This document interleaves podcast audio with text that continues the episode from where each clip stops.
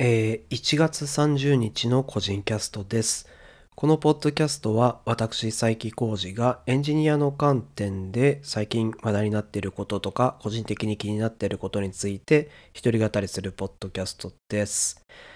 れは2回目の収録を、しております。最近収録をガレージバンドに変えたという話をしてたんですけど、オーディオのプロファイルを取ってのノイズ除去っていうのがガレージバンドでできなさそうなので、ひとまずノイズゲートだけでもつけておこうかなと思ったんですけど、レベルとノイズゲートのレベルの設定とか調整にミスってですね、会話の下の方のトーンのところがですね、ブツブツ途切れるという感じに、なっておりましたので、ちょっと会話も聞こえない状態、うまく聞き取れない感じになっていたので、さすがにちょっと取り直そうかなと思っております。ちょっと20分ぐらい取って気づいてしまったので、ちょっと反省ですね。はい。ちょっと心当たりでチェックしとこうかなと思います。はい。一応大丈夫そうだったので、じゃあ今日の話に続けたいと思います。はい。今週話題になってること、一個挙げるとしたら、ワードルってやつですかね。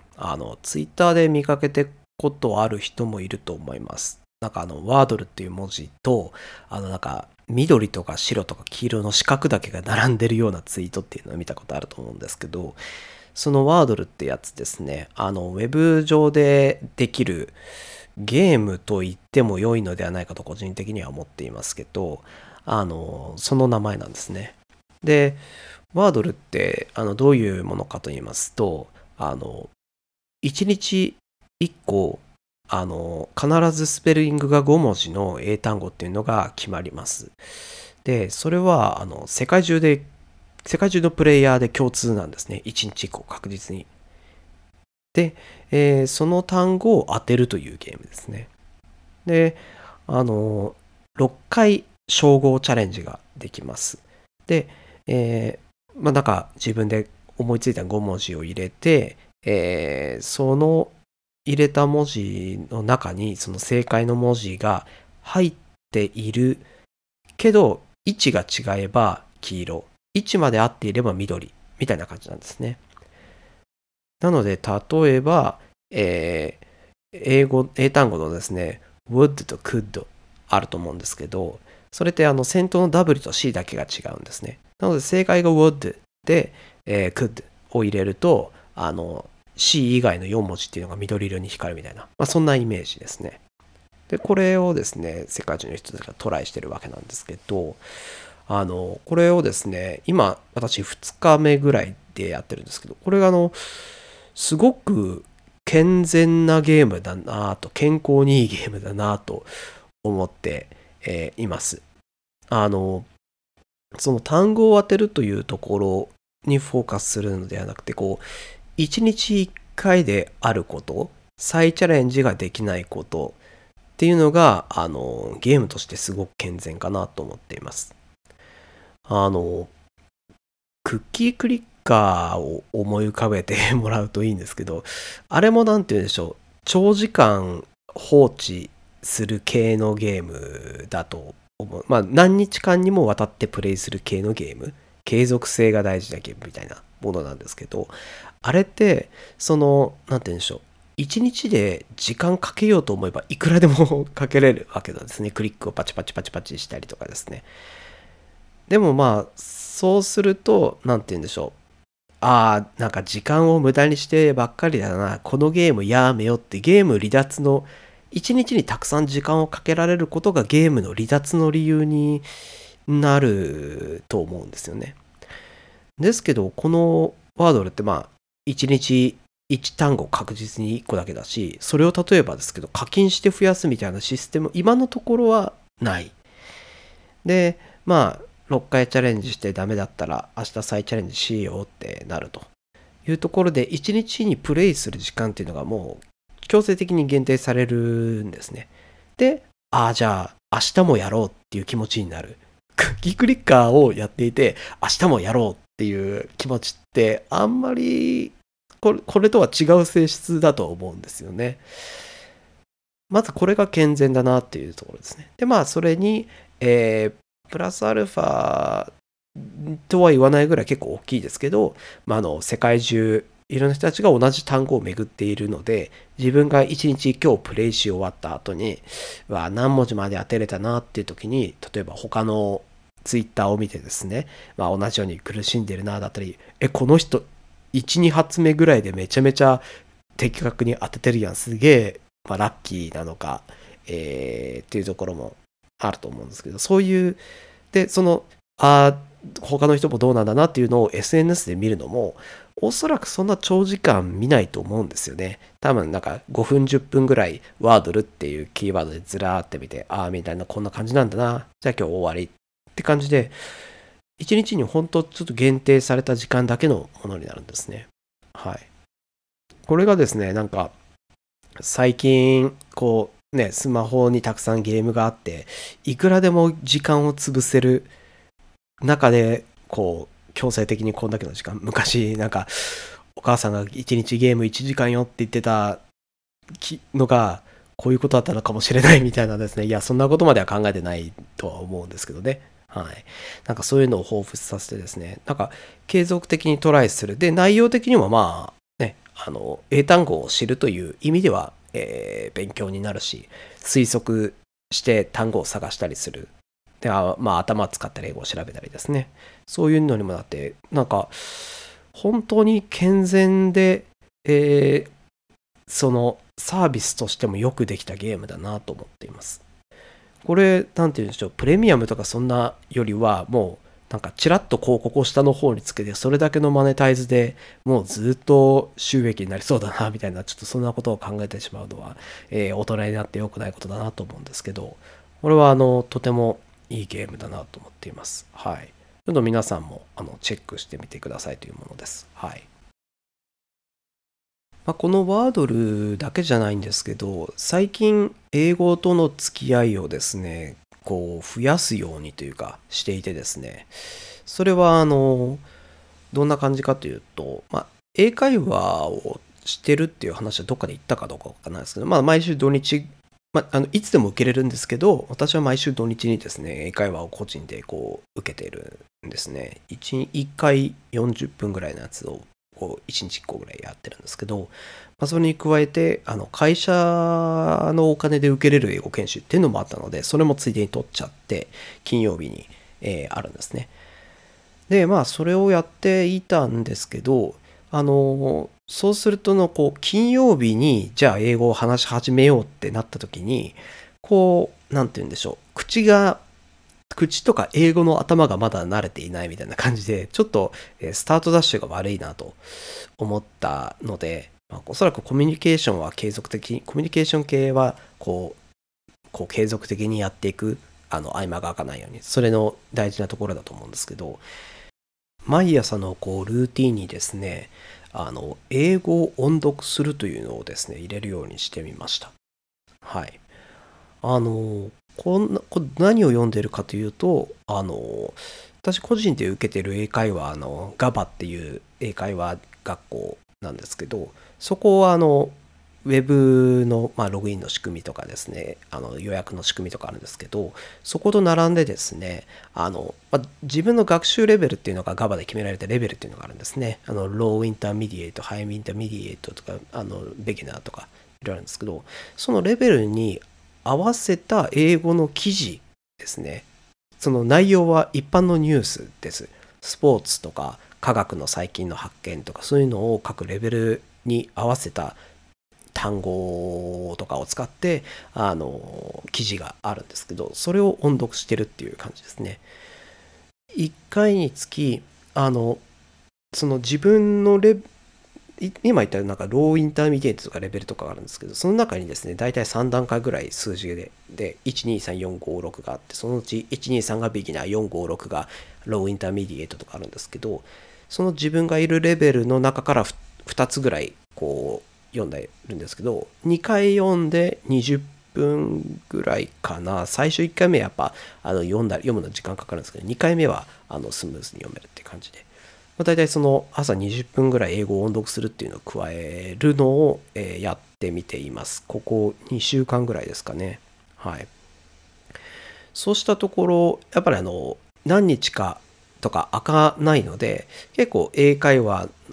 英語頭のスタートダッシュが切りやすいなっていうのを最近感じています。なのでちょっとこれはいい習慣なので続けたいなと思っています。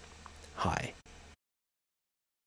で最近その英会話の自分で言ってるものだったり、自分で言ってるものはマンツーマンなんですけど、会社でやってるものってグループ形式で、3人、私含めて4人か。4人の生徒と1人のインストラクターみたいな感じなんですけど、そこをやっていってですね、最近改めて感じたことというかですね、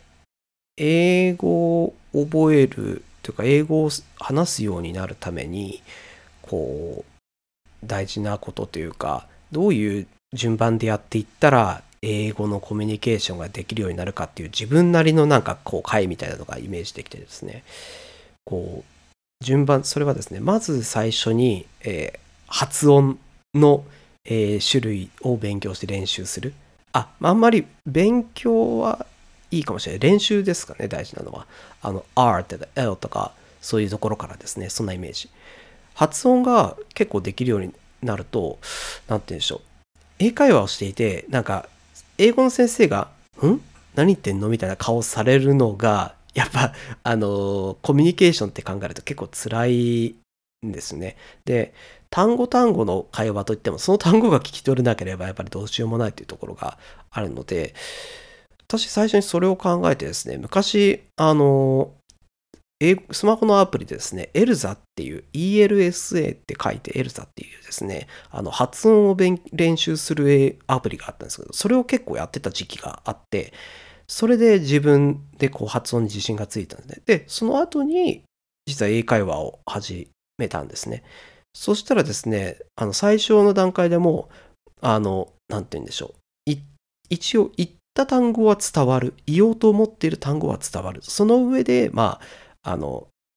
かインストラクターの人も訂正とかしてくれたり教えてくれるし、やっぱり英会話の先生なんで、あなたは発音が綺麗だねっていうのを褒めてくれるんですね。やっぱりそれは嬉しくて。そういうと褒めてもらえるポイントがあると、やっぱりモチベーションにつながるんですね。で、英語とかその言語のコミュニケーションで、あなたはここはすごいねっていう言われるポイントって、なんて言うんでしょう。たくさん単語を知ってるって言っても褒められるのかな、わかんないですけども、発音ってなんか褒められやすいのかなっていう気はするんですね。いろんな先生が言ってくれるんですね。あなた発音きれいねっていうのを言ってくれるので、やっぱり発音って一番簡単に褒められポイントを作りやすいのかなと思うんですね。それに、やっぱりその、きれいな発音ができたら、なんか、英語できるぞってなんか自信になる気がするんですよね。はい。もちろんその、なんて言うんでしょう。英語のコミュニケーションしなきゃっていうのが先で、日本語、英語でどんどん英会話に慣れていってっていうところあると思うんですけど、発音はやっぱ最初にやりやすいなと。で、その発音ができた後に次につけるべきなのは度胸ですね。もう実際に会話を始めることですね。はい。で、そのためにマンツーマンだったらもうね、話しても許してくれるのは分かってるので、ちょっとお金を払って機会を度胸をつけるためのお金を払うみたいな、そういうイメージで英会話を最近はやってる感じがしています。で、そのおかげなのかですね、その会社で受けている英会話のグループセッション、グループ形式のもの、正直私最初グループ形式ってちょっと恥ずかしかったんですね。で、なんで恥ずかしかったんだろうなって思ったら、なんか自分の拙い部分が聞かれること、周りに。それはやっぱりちょっと恥ずかしかったんですけど、なんか、英語の発音も練習でき、マンツーマンで英語を話す度胸、日本人ではない人に話す度胸、これもついたので、あとはその、なんて言うんでしょう、それが人数が増える、周りの人が増えるだけ。なんですね。で、その実際グループの英会話始めた時にも、なんて言うんでしょう。ちょっとこんなこと言ったらちょっとあれなんですけど、周りの人たちの中よりでは、私はその英文を作る力はそんなに実は変わらなかったんですけど、発音はいいと思いましたし、そのインストラクターの海外の方、ハワイ出身の方って言ってたかな、の方とのなんていうんでしょう、雑談ですかね、ちょっとした会話とか冗談が言える、相槌が打てる、それは周りで受けてる同僚よりも、できてるなっていう、このグループの中でも俺はやれるぞっていう自信になってですね、すごく良かったですね。はい。まとめると、なんていうんでしょう、英会話をいずれできるようになりたいけど、基本的に自分主導でいかなければならない場合、例えば先に仕事のオポチュニティが降ってくるとかだったら、もう行くしかないんですけど、そうではなくて自分のタイミングで機会を探しに行けるような場合ですね。グローバルな会社でいつか海外に乗り出していこうみたいな。それだったらやっぱ自分がどこで踏み込むかだと思うんですけど、おそらくそこのために、踏んでいくステップとして、発音、次に度胸。で、その後に、そこで話さえすれば、あとは単語とかですね、文法でうまく伝わらないところは、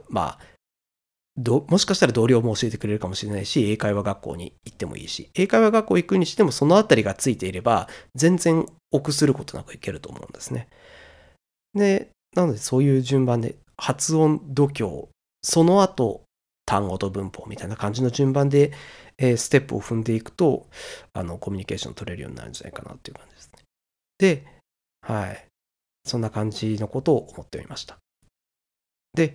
その後に来るものが、じゃあ、今度はインストラクターではない同僚とか、同僚はまだハードル低いですけど、その後の他人ですね。取引先とか。ちょっとその点についてですね、最近実は、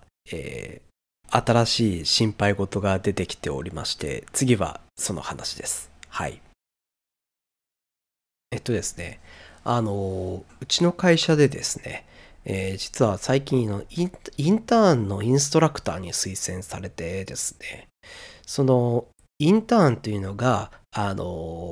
外の大学の学生を受け入れるというものなんですね。はい。で、過去の実績見る限り主に US の大学の学生っぽいです。で、学生側のリクワイアメントとして、一応、ビジネスレベルの日本語みたいなものはあるんですけど、もちろんネイティブではないし、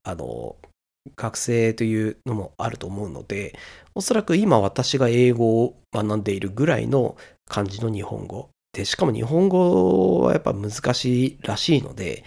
やっぱりこの意思疎通力っていうのはやっぱり英語の方がいいだろうというところでですね、そういった学生にですね、インストラクターをやらなければいけないかもしれない状況になっております。はい。なので、これが自分の英語学習の次のステップとして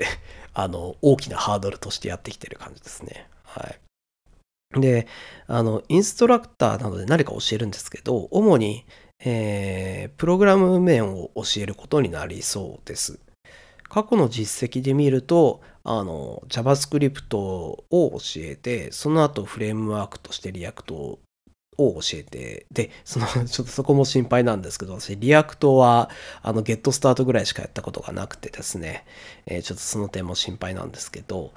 我々は置いといて、で、そういう説明内容も、事前に準備したものを読み上げるなんていくらでもできるんですね。なんなら、セリフ、台本用意してもいいですしね。はい。ですけど、やっぱりインターンっていうところで一番心配なのは、学生の質問を受けて回答するっていうところですね。質問をするっていうことは、そのことが分かっていないので、まず質問の内容が的確ではない可能性がある。本当に聞きたいことっていうのを掘り出したり推測する必要がある。で、それに加えてそれを日本語で説明するって絶対難しいと思うんですね。なので、できれば英語で質問してもらった方が向こうの知りたいことっていうのは知れると思うので、ぜひそうしてほしいんですけど、そうなると、そのネイティブの英語のその微妙なニュアンスの内容を聞き取って、それを回答しなければならないというところでですね、質疑応答が一番心配しています。どうしようかというところですね。とりあえず今のところの作戦としては、授業とか初めて始める時の前に、私は英語を質問は英語でしてもらっていいです。ただ、私は英語のスキルが聞いての通り、良くないので、ゆっくり話してもらえるか、平易な単語とかを使ってもらえると、嬉しいですみたいなことは、言ってみようかと思うんですけど、ちょっと心配ですねという感じです。はい。おそらく今年の5月ぐらいに受け入れることになっていて、それまでの間に内容を詰めたりとかですね、していくと思いますけども。はい。最近はちょっとそのことを、ばかり心配してですね、過ごしております。はい。ちょっと英語との関わりが今年すごく増えてきそうで、自分の、英会話はもう1年以上ですね、続けて生きているので、ちょっとそろそろ大きな試練がやってきたなというところで、頑張っていこうと思っております。はい。最近はそんな感じです。はい。という感じで、最近の様子を話しました。あとは、最後にちょっとエンタメ系の話ですけども、最近は楽しみなことが増えましてですね、私の好きな漫画の一つです。星のさみだれのアニメ化が決まりまして、星のさみだれって漢字で惑星と書いて星と呼んでですね、さみだれはひらがなですね。これのアニメ化が決まってとても楽しみです。はい。ストーリーの内容はですね、結構、なんていうんでしょう、シンプルというか王道という感じですね。世界を救うためにバトルするぜみたいな、そういう感じです。はい。ですけど、この人の、作者の水上聡さんがすごい好きで、いろんな、ある程度、大体の漫画読んでると思うんですけど、なんて言うんでしょう、この人の漫画の、特徴というか、好きなところとして、結構、なんかそういった王道なストーリーでもですね、キャラクターの言動とかがですね、なんて言うんでしょう、すごい人間らしい考え方をする。お話だからこういう風な行動とかセリフを吐くんじゃなくて、なんか現実の現実主義というか、そういう雰囲気が漂う感じでですね、ストーリーラインは、王道なんですけどですね、やっぱ作者の風が出てすごく好きですね。はい。で、この人の作品の中ではですね、スピリットサークルってやつが一番好きで、これはストーリーラインというか概要としては火の鳥みたいな感じなんですけど、これ6巻で完結する、短めのやつなんですけど、めちゃめちゃ、いいのでおすすめです。はい。さみだれもアニメ化しましたし、これのおそらくきっかけになったであろうですね、少し前にプラネットウィズっていう、オリジナルアニメで、そのアニメと、そのアニメの原作とかキャラでを水上さんされて、で、そのアニメと同じタイミングで、基本、アニメと同じ内容の漫画も連載されてですね、先に漫画のネームかなんかを書いて、それに沿ってアニメと漫画を並行してスタートしたみたいな感じで、そんなやり方もあんだっていう感じだったんですけど、おそらくそれがやっぱり本とかですね、そこが売り上げに貢献したから多分さみだれもいけるみたいな感じだったかもしれないんで、これアニメ化されてさみだれの漫画がまた売れれば、スピリットサークルのアニメ化もあるのかなと思って、ちょっと期待するところではあります。一応原作の最後までやるというところですし、作者の感じ的にアニメの内容にもすごく関わってチェックされると思うので、変におかしくなるというか、違った解釈みたいなことはないと思っているので、楽しみにしています。はい、見たことない方もぜひチェックしていただきたいですね。はい。ここまでは、生きようと思います。はい。あとは、街角魔族の2丁目までは絶対生き延びようと思います。はい。というところだけちょっと付け加えておきます。